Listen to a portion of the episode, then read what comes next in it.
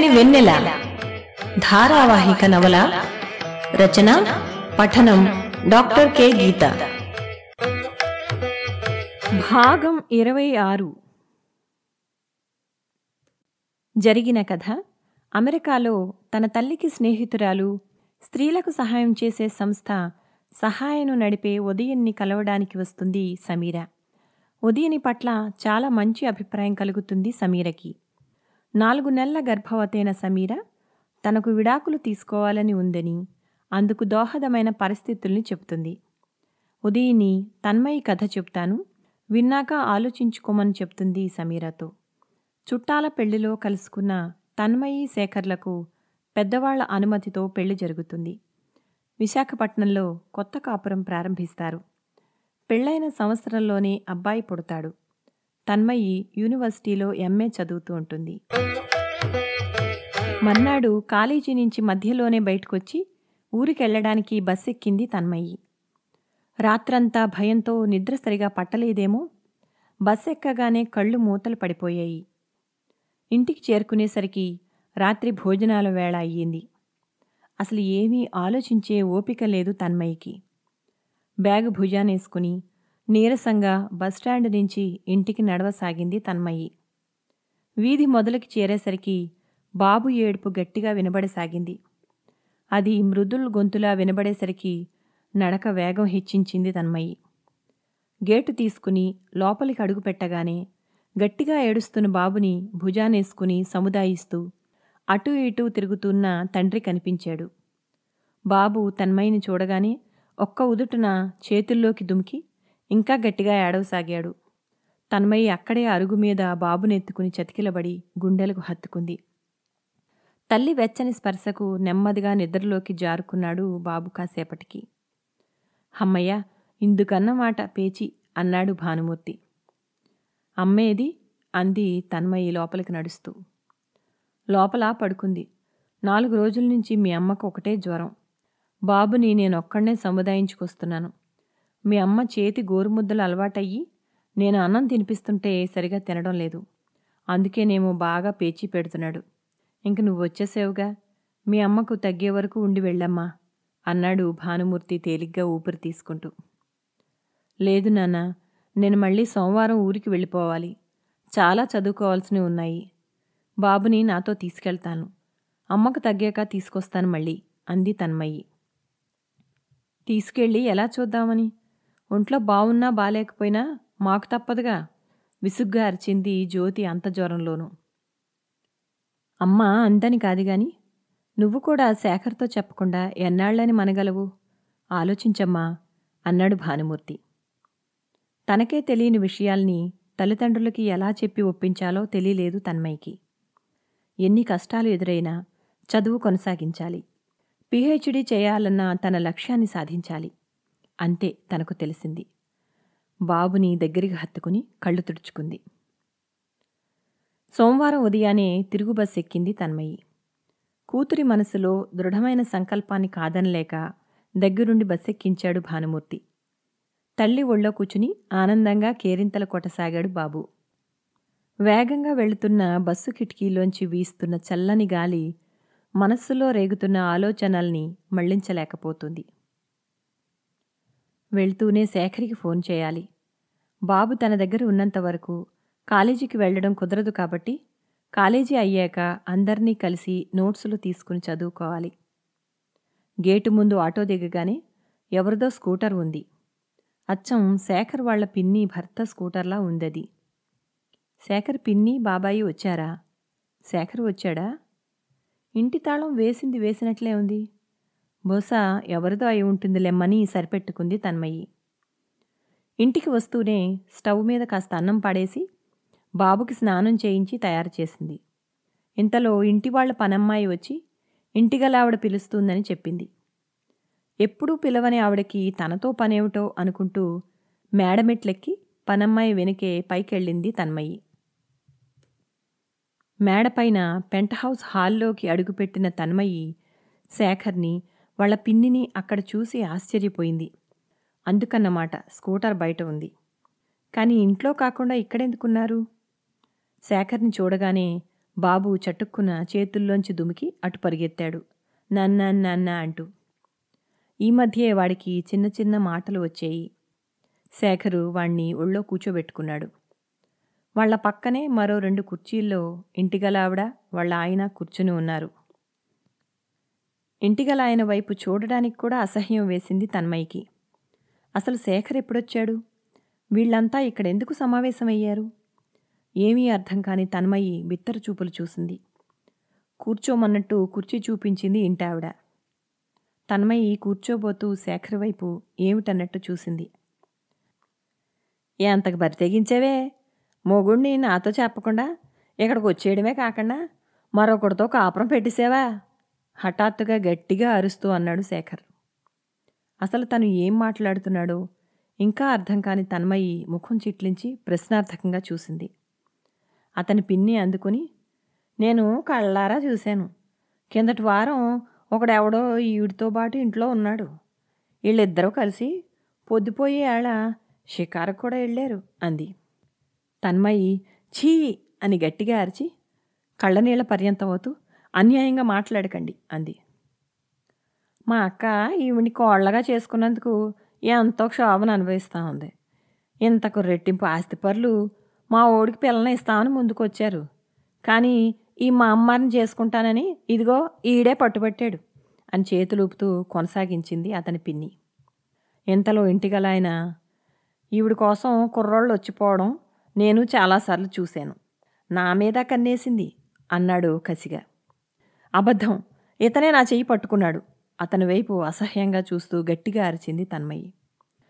అమ్మో అమ్మో, మా ఆయన మీదే అబండాలు వేస్తుంది. మొగుడు వేరే ఊళ్ళో ఉండగా అతనికి చెప్పకుండా ఈవిడ ఇక్కడ ఉండడం ఏంటి? ఇక్కడుండి ఈవిడ ఇష్టం వచ్చినట్లు తిరగడమే కాకుండా మా ఆయన మీద అభాండాలు వేయడం ఏంటి? ఉన్న పళంగా ఇల్లు ఖాళీ చేయండి అంది ఇంటిగలావిడ. తన్మయికి కోపం నెత్తికెక్కింది. మీలాంటి సంస్కారం లేని మనుషుల మధ్య ఉండాల్సిన అవసరం నాకు లేదు అని శేఖర్ వైపు తిరిగి, అసలేంటి నీ ఉద్దేశం? నీకేమైనా సందేహాలుంటే నాతో మాట్లాడు. ఈ చెత్త పంచాయతీ ఏమిటి అంది విసురుగా. ఈ గందరగోళంలో బిత్తరపోయి బాబు ఏడుపు లంకించుకుని శేఖర్ ఒళ్ళో నుంచి తల్లివైపు దుమికి రాబోయి టేబుల్ మీదున్న నీళ్ల గ్లాసుని ఉంపేశాడు. బదులుగా, చూసారా ఈయన్ని కూడా ఇలా పద్ధతిలేని ఎదవలా పెంచుతుంది అని తన్మయి వైపు ఈసడింపగా చూస్తూ, నీతో మాట్లాడే టైం అయిపోయిందే, ఇంక మాట్లాడదలుచుకోలేదు, నీ అంతు తేలుస్తాను అన్నాడు శేఖర్. ఒక్క ఉదుటున బాబుని చెంకనెత్తుకుని తన్మయి అందరి వైపు వేలు చూపిస్తూ, అయితే వినండి, మీకు ఎవ్వరికీ సమాధానాలు చెప్పాల్సిన అవసరం నాకు లేదు. మీరంతా కలిసి గంగలో దూకండి అని అక్కడి నుంచి గబగబా బయటికి వచ్చింది. నడుస్తున్న తన్మయికి కాళ్ల కింద భూమి కదులుతున్నట్లు అనిపించి గుండె దడదడా కొట్టుకోసాగింది. పాదాల్లో ఓపిక లేనట్లయింది. అసలు అక్కడ ఏం జరుగుతుందో అర్థం కావడం లేదు. మొదట తన మీద గొడవ పెట్టాలనుకుంటే ఇంట్లో కాకుండా ఇక్కడెందుకు వీళ్ళందరి ముందు పంచాయతీ పెట్టాడో తెలియడం లేదు. వీళ్ళందరికీ తన మీద ఇంత కక్ష ఏమిటో? ఒకరి మాటలు అర్థమయ్యేలోగా మరొకళ్ళు తన మీద నిందలేస్తున్నారు. ఇంట్లోకొచ్చి తలుపు గడియ పెట్టుకుంది. మంచం మీద బోర్లా పడుకుని కుమిలి కుమిలి ఏడవసాగింది. ఎంత అవమానం, ఎంత అవమానం! వాళ్ళందరి ముందు తనని ఒక క్యారెక్టర్ లేని మనిషిగా నిలబెట్టాడు శేఖర్. ఇంతకంటే చావడం మేలు. దుఃఖంతో ఏవేవో మాట్లాడుతూ పొగిలి పొగిలి ఏడవసాగింది తన్మయి. తనేం పాపం చేసింది? ఇంత అవమానం తర్వాత తను సమాజంలో తలెత్తుకుని బతకగలదా? ఒక పక్క నుంచి బాబు కూడా బాగా ఏడుస్తున్నాడు, ఏం జరుగుతుందో తెలియక. చావాలని అనిపించాక ఎలా చావాలా అని మనసు ఆలోచించడం మొదలుపెట్టింది. అంతలోనే పక్కనే బేలగా చూస్తున్న బాబు కనిపించాడు. కాసేపట్లో దుఃఖం నుంచి తేరుకుని కళ్ళు తుడుచుకుని స్థిమితంగా ఆలోచించసాగింది తన్మయి. చావాలంటే ఎలాగైనా చావచ్చు, బతకాలంటేనే ఏం చేయాలో ఆలోచించాలి. ఒక్కసారిగా తల విదిలించుకుంది. బాబు బాధ్యత తనని చావకుండా వెనక్కి లాగుతుంది. ఒక కాగితం తీసి 2 భాగాలుగా గీసింది. బతికితే, చచ్చిపోతే లాభనష్టాలు రాయడం మొదలుపెట్టింది. బతకడం వల్ల ఒక గొప్ప ప్రయోజనం, ఒక ప్రాణిని పెంచి పెద్ద చేసి గొప్పవాణ్ణి చేయగలగడం, కనీసం కుసంస్కారుడైన తండ్రిలా కాకుండా మంచివాడిగా పెంచడం. చచ్చిపోతే ఈ పిల్లాడు తల్లి సంరక్షణకు దూరమై నానా ఇబ్బందులు పడడమే కాకుండా తిరిగి తండ్రిలాంటి కుసంస్కారుడే అవుతాడు. అలాగని తనతో పాటు పిల్లవాణ్ణి చంపే క్రూరత్వం తనలో లేదు. మొదటి పాయింట్ దగ్గరే తన్మయి బతకాలని నిర్ణయించుకుంది. తాను బతకడమే కాదు, బాబుని ప్రయోజకుని చేయాలి. బాబుని ఒళ్ళోకి తీసుకుని తల నిమిరింది. ఏమీ కాలేదు నాన్న, భయపడకు, అమ్మ ఉందిగా, ఎలాంటి పరిస్థితులనైనా తట్టుకుని నిలబడతాను. తప్పులు చేయనప్పుడు దేనికి భయపడాల్సిన అవసరం లేదు అంది వాడి తల మీద చెయ్యి పెట్టి స్థిరంగా. ముఖం కడుక్కుని వచ్చి అన్నం తినిపించి నిద్రపుచ్చింది. బాబు పక్కనే పడుకుని కళ్ళు మూసుకుంది. ఎంత కాదనుకున్నా అలా అందరి ముందు శేఖర్ తనని అవమానించడం తట్టుకోలేక మళ్లీ దుఃఖం తన్నుకురాసాగింది. కాసేపట్లో శేఖర్ వచ్చిన అలికిడి అయినా వెనక్కి తిరిగి చూడకుండా ఇంకాస్త గట్టిగా కళ్ళు మూసుకుంది. బీరువా తలుపులు దబదబా తీయడం, మూయడం, వంటింట్లోకెళ్ళి సామాన్లు విసిరి కొట్టడం వంటివి వినిపిస్తున్నా స్థాణువులా అలాగే గోడవైపు తిరిగి పడుకుంది. దాదాపు గంట తర్వాత వీధి తలుపు విసురుగా వేసి శేఖర్ బయటికి వెళ్ళిపోవడం వింది. అతను వెళ్ళాక మరో గంట చలనం లేకుండా పడుకుంది. అసలు ఆలోచించే ఓపిక కూడా లేదు. ఏం జరుగుతుందో, అసలు ఈ రాద్ధాంతం అంతా ఎందుకు చేస్తున్నాడో అర్థం కాని పరిస్థితి. కావాలని పెళ్లి చేసుకుని ఏనాడు సంతోషం అనేది మిగలనివ్వకుండా చేస్తున్నది అతను. తన మానాన తను ఇష్టం వచ్చినట్లు ప్రవర్తిస్తూ బాధ్యతారాహిత్యంగా నడుచుకుంటున్నది అతను. తిరిగి తన మీద నింద వేయడము, పైగా ఎందుకు కొరగాని ఇంటి గల వాళ్ల ముందు పంచాయతీ పెట్టడము. ఎందుకు ఇదంతా జరుగుతుంది? తనేం తప్పు చేసింది? చదువుకోవాలన్న ఆశయాన్ని నెరవేర్చుకోవాలనుకోవడం తప్ప ఈ మాత్రం చదువు మీదనైనా దృష్టి మరల్చుకుని ఉండకపోతే నరకప్రాయమైన తన బతుక్కి చావు తప్ప మరో శరణ్యం ఉందా? కళ్ళు మూసుకుని, అజ్ఞాతమిత్రమా, నన్ను రక్షించు, నా చిన్నారి బాబుని సంరక్షించుకునే ధైర్యాన్ని నాకివ్వు అని పదే పదే అనుకోసాగింది. పొద్దుట్నుంచి ఏమీ తినకో ఏమోగాని కడుపులో బాగా తిప్పుతుంది. నెమ్మదిగా వెనక్కి తిరిగి ఎదురుగా కనబడ్డ దృశ్యం చూసి ఆశ్చర్యపోయింది. బీరువాలో శేఖర్ వస్తువులున్న సురుగులన్నీ ఖాళీగా ఉన్నాయి. లాకర్లో ఉన్న బంగారం వస్తువులు, డబ్బులు, బ్యాంకు పాస్ పుస్తకాలు అన్నీ మాయమైపోయాయి. ఇంట్లో అతని బట్టలు, బూట్లు, ఇతరత్రా అతని సామగ్రి అంటూ ఏమీ లేవు. తనవనే వస్తువులు చేతికందినంత వరకు అన్నీ తీసుకుని వెళ్ళిపోయాడు శేఖర్. ఒక్కసారిగా మరింత నీరసంతో గోడకి జారబడి కూర్చుండిపోయింది. మోకాళ్లలో తలదాచుకుని వెక్కి వెక్కి ఏడవసాగింది. జరుగుతున్న పరిణామాలకి ఏడుపు ఆపుకుందామన్నా తెలియకుండా తన్నుకు వస్తూనే ఉంది. తల్లి ఏడుపు వినబడి బాబు మంచం మించి దిగి వచ్చి బేలగా ఒళ్ళో తలదాచుకున్నాడు. వాడి తలంతా తన్మయి కన్నీళ్లతో తడిసిపోతుంది. చూడురా నాన్న, మీ నాన్న ఏం చేశాడు అంది వెక్కుతూ. వాడికి అర్థం కాకపోయినా చిన్ని చేతులతో కళ్ళు తుడిచాడు. నాన్న నాన్న అంటూ రెండు చేతులు చాచి బయటకు నడవసాగాడు. తన్మయి ఒక్క ఉదుటున బయటకు పరిగెత్తి వాడిని గుమ్మం దగ్గర పట్టుకుంది. ఇక లాభం లేదు, ఇంటికి ఫోన్ చేసి చెప్పవలసిందే. ఇంట్లో అక్కడక్కడా దాచుకున్న డబ్బులు లెక్క చూసుకుంది. 100 రూపాయల వరకు ఉన్నాయి, అంతే. అప్పటికే పొద్దుపోతోంది.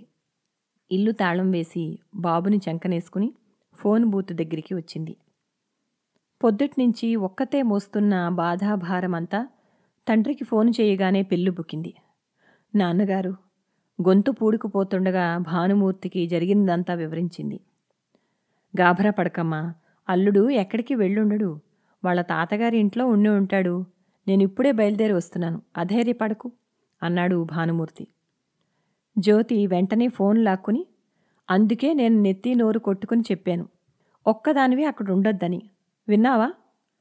అయినా అసలు అలా వీధికెక్కి రచ్చ చేస్తున్నప్పుడే మాకు ఫోన్ చేయకపోయావా? ఏ ఊరుకుంటామనుకుంటున్నాడా? నాన్నగారు ఇప్పుడే వస్తున్నారు, నాకొంట్లో బాగుంటే నేను వచ్చేదాన్ని. ఏడవకమ్మా, నువ్వు అస్సలు ఏడవద్దు అని అట్నుంచి తన్మయ్య ఏడుపు విని గట్టిగా గద్దించింది. ఇంటికి తిరిగి వస్తుండగా గేటు దగ్గర నిలబడి ఒళ్ళంతా దెబ్బలతో కరుణ ఎదురయ్యాడు. అతని నుదుటి మీద ఎవరో బలంగా కొట్టినట్లు చర్మం చీరుకుపోయి రక్తం కారుతుంది. ఒళ్ళంతా బురద కొట్టుకుపోయి చొక్కా చినిగి వేళ్లాడుతుంది.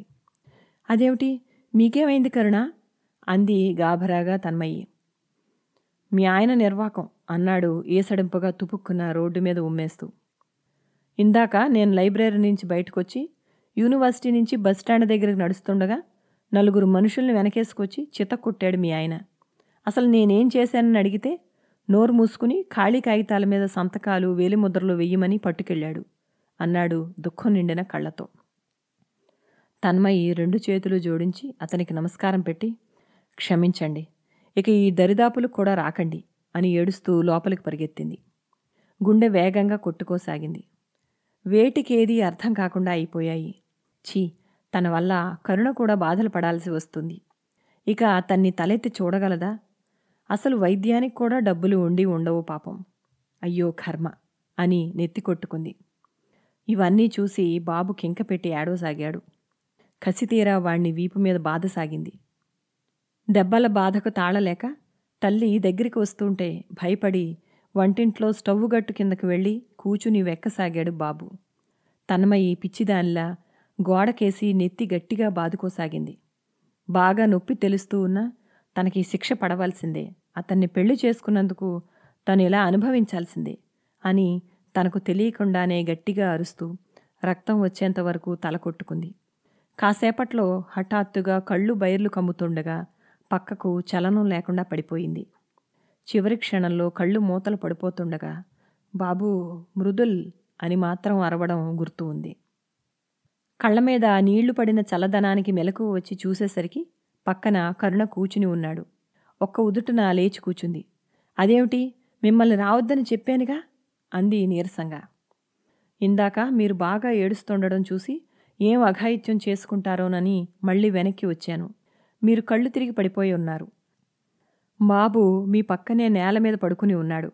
భలే భయం వేసిందండి అన్నాడు గాభరాగా. నన్ను క్షమించండి, నా వల్లే అనవసరంగా అని గొణిగింది తన్మయ్య.